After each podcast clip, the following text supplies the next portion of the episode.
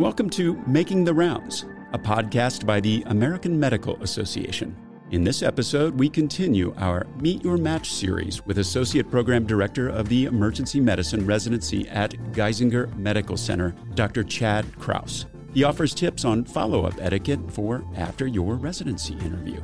Dr. Kraus also shares insight on how to find additional information on a residency program's culture and reputation. Here's AMA senior news writer Brendan Murphy. Hello, and welcome to Meet Your Match, a special series on making the rounds. I'm Brendan Murphy, senior news writer at the American Medical Association. I'm delighted to have Dr. Chad Kraus with me today as our series continues. In this episode, we will cover what to do after your interview, including when to send a follow up, how interviews should play into your ranking process, and a few other post interview strategies and some of the etiquette. Dr. Kraus, how are you doing today? I'm well. Thank you for having me. Dr. Kraus is a practicing emergency medicine physician and associate program director of the emergency medicine residency at Geisinger Medical Center in Danville, Pennsylvania. In that role, Dr. Kraus has extensive experience interviewing residency applicants. We're lucky to have his perspective on the match today. So, to start us off, Dr. Kraus, I'd be interested in learning when an interview concludes, is there anything you would say that should be your first priority as an applicant? The first priority after an interview is to take a deep breath and congratulate yourself for getting through another session.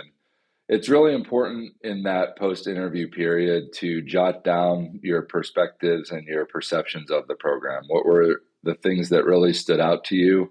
Was it a good field? Did it meet meet the goals you have for your training program? Is it the type of environment that's going to be supportive and provide you really with the resources you need to to succeed as a resident and beyond. So, in a traditional job setting, one of the things that you're supposed to do pretty quickly after you have an interview is send a thank you note or a follow up. Should you do that during residency interviews? So, I don't think there's a hard and fast rule or an easy yes or no answer. Many programs will specifically say, please don't send a thank you or a thank you is not expected. I would say it is always nice to receive a thank you note.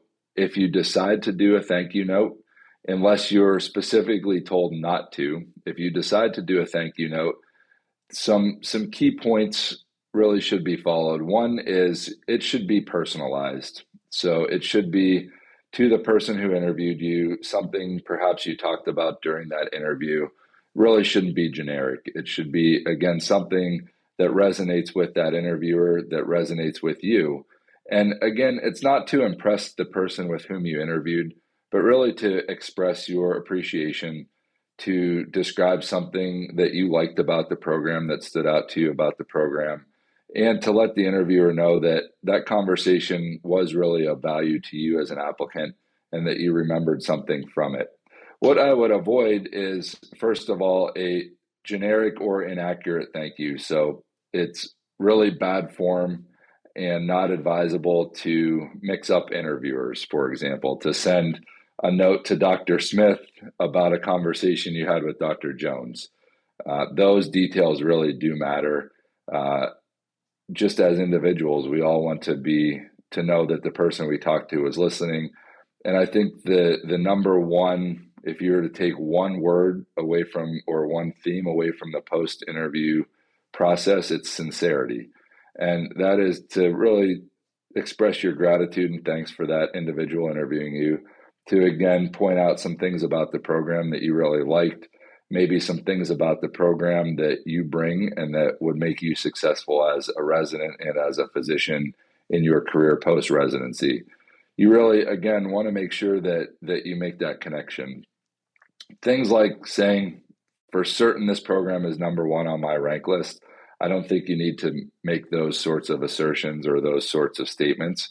I think you can express again why why you're interested in the program what the things were that stood out in your interview and in your discussion about the program that are unique and meet your needs as a as a potential resident in that program. For example in emergency medicine toxicology is one of our subspecialties.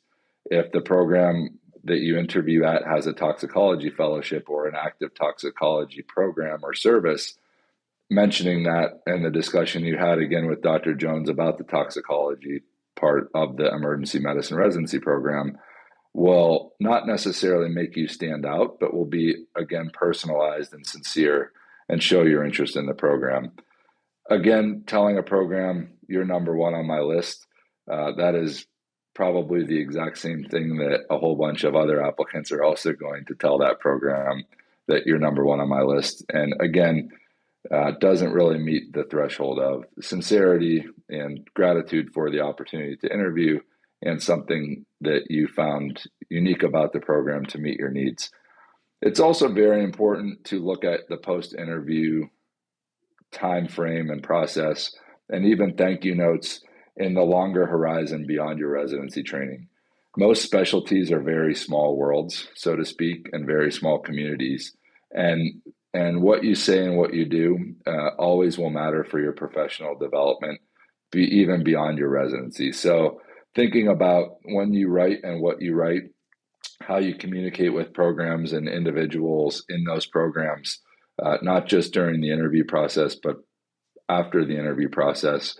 It's really all about you as a professional, how you interact with individuals. Uh, and again, I think when when people are insincere uh, or they don't pay attention to those details, those are, are things that really, again, for your professionalism in residency and beyond, are really important to, to focus on and keep an eye on those types of details. It's occurring to me that communication is a key competency to being a physician, and this note sort of is a way to convey that you are an effective communicator. In that vein, can you tell us what an effective thank you note that you've received in the past looked like and how it may have influenced your impression of an applicant? So I am not certain I would conclude that a thank you note ever did or did not uh, change, for example, an applicant's place on the rank list. I would say that it does not, for me as a faculty member, change that perception of an applicant.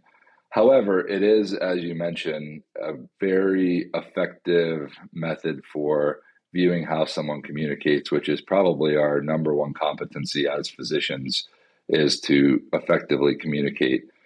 So I think if you do write a thank you note, that there are, and write a thank you note, meaning either via email or a handwritten note. We can get into the details of that later.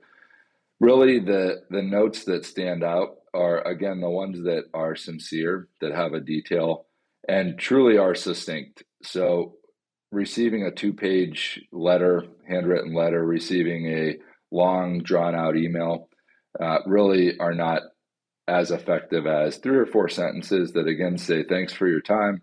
Here's something that stood out for the program when we talked. I really enjoyed our conversation. Sometimes you can say, I really enjoyed talking about a hobby that I've that I've engaged in, or a hobby that you've engaged in, or a shared interest that we have those are those are items that really stand out in those types of communications.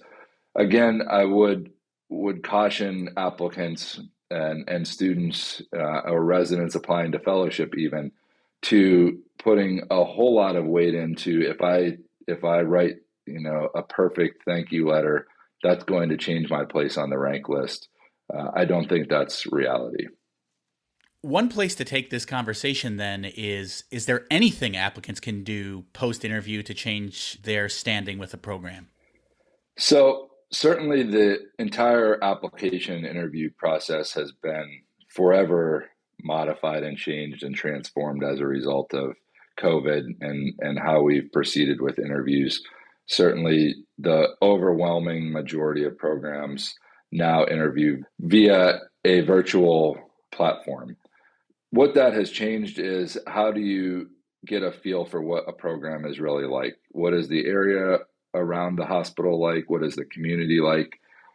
And I would really recommend when opportunities are available for applicants to interview virtually, but then go and visit that community, whether in a formal way from an invitation from a program or informally to if it's easy and feasible to and practical to do so to go to that community to see what the area around the hospital is like, to see what housing in the area is like, to see what recreational opportunities, et cetera, are like in that community, I think can be really helpful for an applicant uh, in making their final decision. There is certainly a move towards offering from programs and by programs to applicants the opportunities for what we would call second looks, where applicants can formally come as a group usually and visit a program and see what the hospital looks like to interact with residents and faculty who are already part of the program. Most of those opportunities, I will say, do not also impact rank lists for the applicant. So programs do not have, by and large and in general, the expectation that applicants will come and visit after the interview season is over, uh, and that those visits will somehow impact your place on the rank list. Instead, those opportunities to come and visit in person are really a chance for the applicant to get, again, a better feel for the program, to get a better feel for the community in which they might live if they train in that specific program. So, if those opportunities are made available, and again, most programs will be very specific and very clear that those types of visits don't impact your place on the rank list. And in fact, some specialties uh, including emergency medicine. Many programs have publicly said we'll submit our rank list before that post interview visit is made available to you so that it for certain doesn't impact because your rank is already in. That applicants take advantage of those opportunities again to make the choice for the program that fits their needs, both personally and professionally, in the best way. It sounds like there needs to be a measure of confidence in your interview performance and not sort of overthinking it after the interview. Is that fair? I think it's very fair. I think that the number one piece of advice during the interview, this is a discussion post interview, but the discussion of post interview is important to consider the interview itself. And what you can do post interview is the best thing that you did during the interview, which is to be yourself.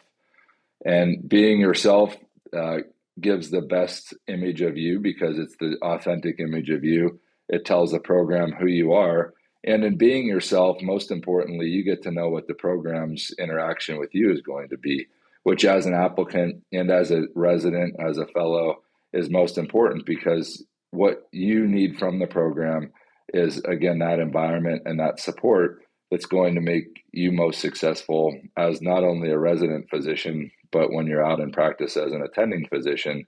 And what what best program fits those needs for you as an individual is going to be different for everyone, which is why it's it's really to be yourself not just during the interview itself, but in that post interview period is really important.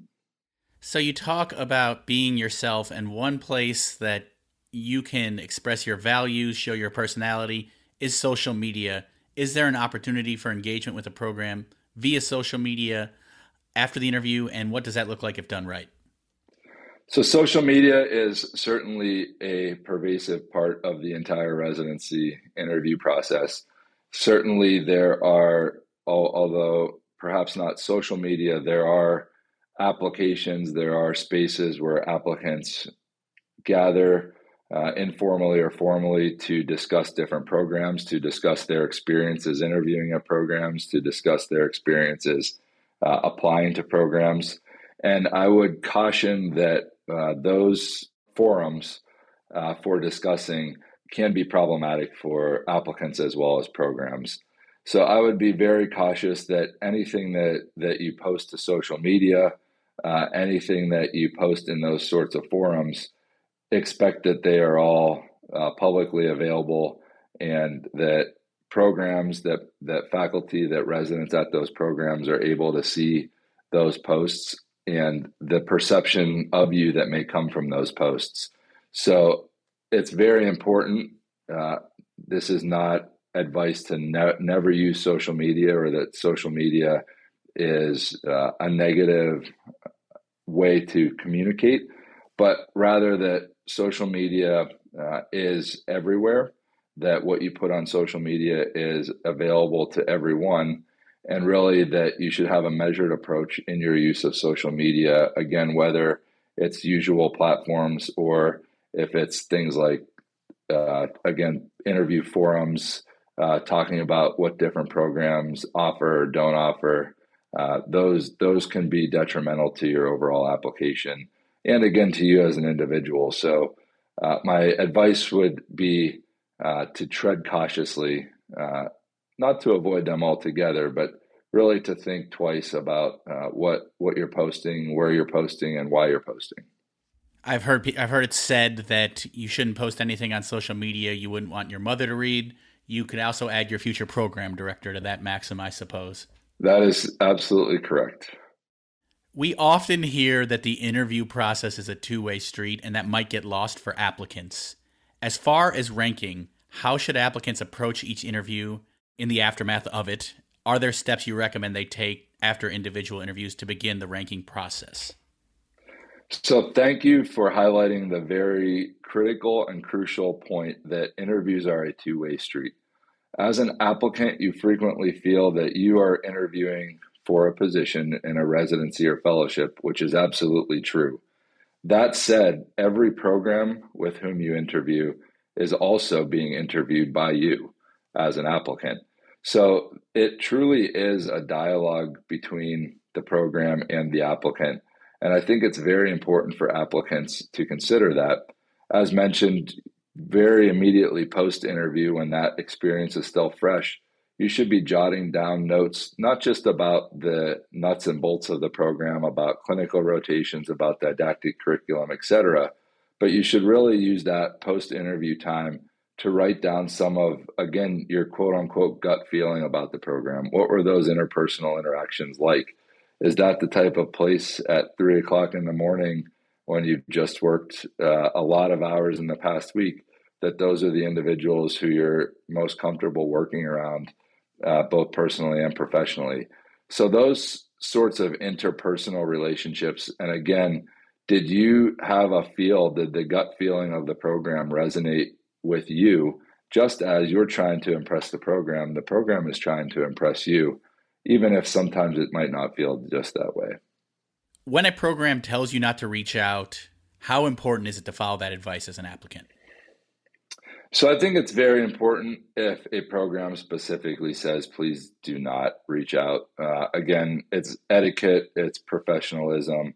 Uh, if they specifically say that, uh, I would not think that it is some sort of trick that they're trying to see if if you'll reach out anyway, even though they said not to. I would really respect respect what they've asked of you and and not reach out if they specifically say don't reach out. One thing I always tell applicants is I do not expect you to send a thank you note. If you feel that you want to send a thank you note, that is totally fine. However, whether you do or do not send a thank you note is not going to change my impression of you as an applicant.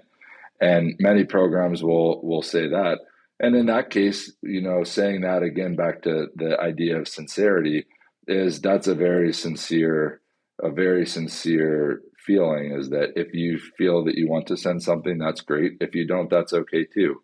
But I think it's really important to respect if a program says, please don't send something, uh, that you really respect that that ask. You took care of the nation. It's time for the nation to take care of you. The AMA stood by America's physicians and patients during the pandemic, and we're not stopping there. We're fixing prior authorization, leading the charge on Medicare payment reform, supporting telehealth, fighting scope creep, and reducing physician burnout. It's time to rebuild, and the AMA is ready. To learn more about the AMA Recovery Plan for America's Physicians, go to ama-assn.org slash time to rebuild.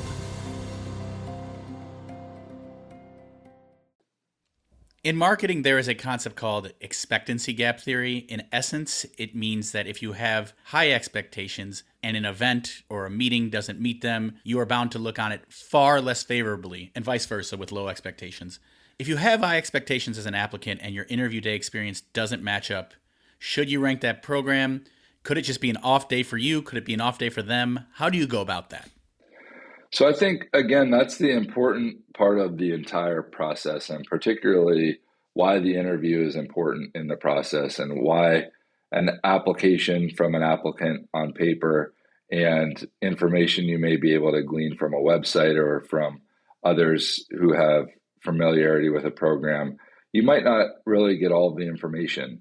And thankfully, on interview day, you are able to hopefully meet with multiple faculty, multiple residents, others involved with the program that really can give you a sense so that if you have one interview that doesn't go as planned or doesn't meet again those expectations really Im- importantly is to look at the entire picture of of that program as a whole. Was it just that one faculty member that i had a, a less than a less than stellar interview with was it that one resident who really stood out uh, as someone i want to train beside and so I think it's super important to take the entire interview process in in the larger umbrella of the entire application process and look at it really as a whole. You should never, as an applicant, feel that you're entirely doomed because you had one bad interaction. Just like you're not entirely doomed on a board exam if you miss a question or two you really need to put those behind you, move on, have the next best experience you can, whether it's the next interview or at the next program that you interact with. So I think it's really important not to feel not to feel doomed by a very bad experience and similarly not to determine your rank list on one really positive interaction. Uh, so really a measured tempered approach to both uh, an interaction that didn't meet either a, a high expectation or an interaction that didn't go as well uh, on the opposite side of the coin. It's possible after your interview you still might not have all the information. We did discuss that second look opportunity. Is there other avenues you would recommend to go to get all the information to make the most informed choice?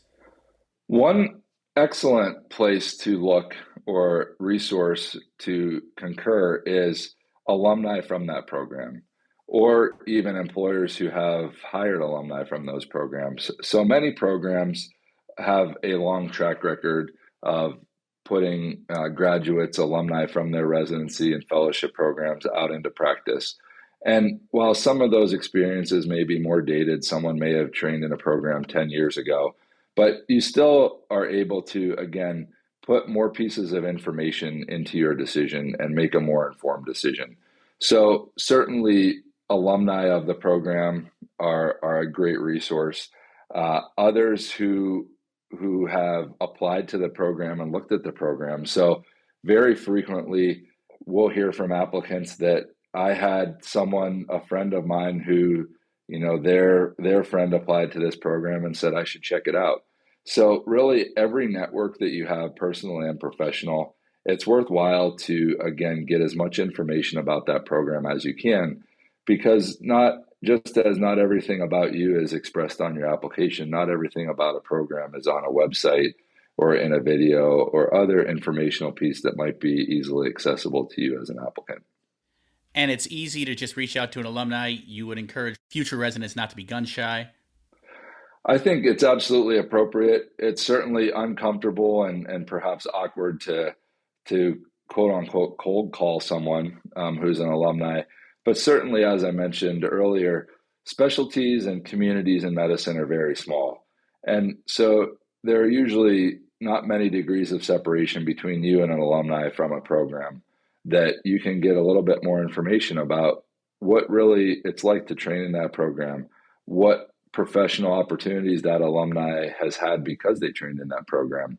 And again, the, the important thing to remember in all of this is that no program is perfect. No applicant is perfect. No program is perfect for an applicant. And the, the key to, to all of this in the post interview period, particularly, is really to consider where is the program that best fits my needs.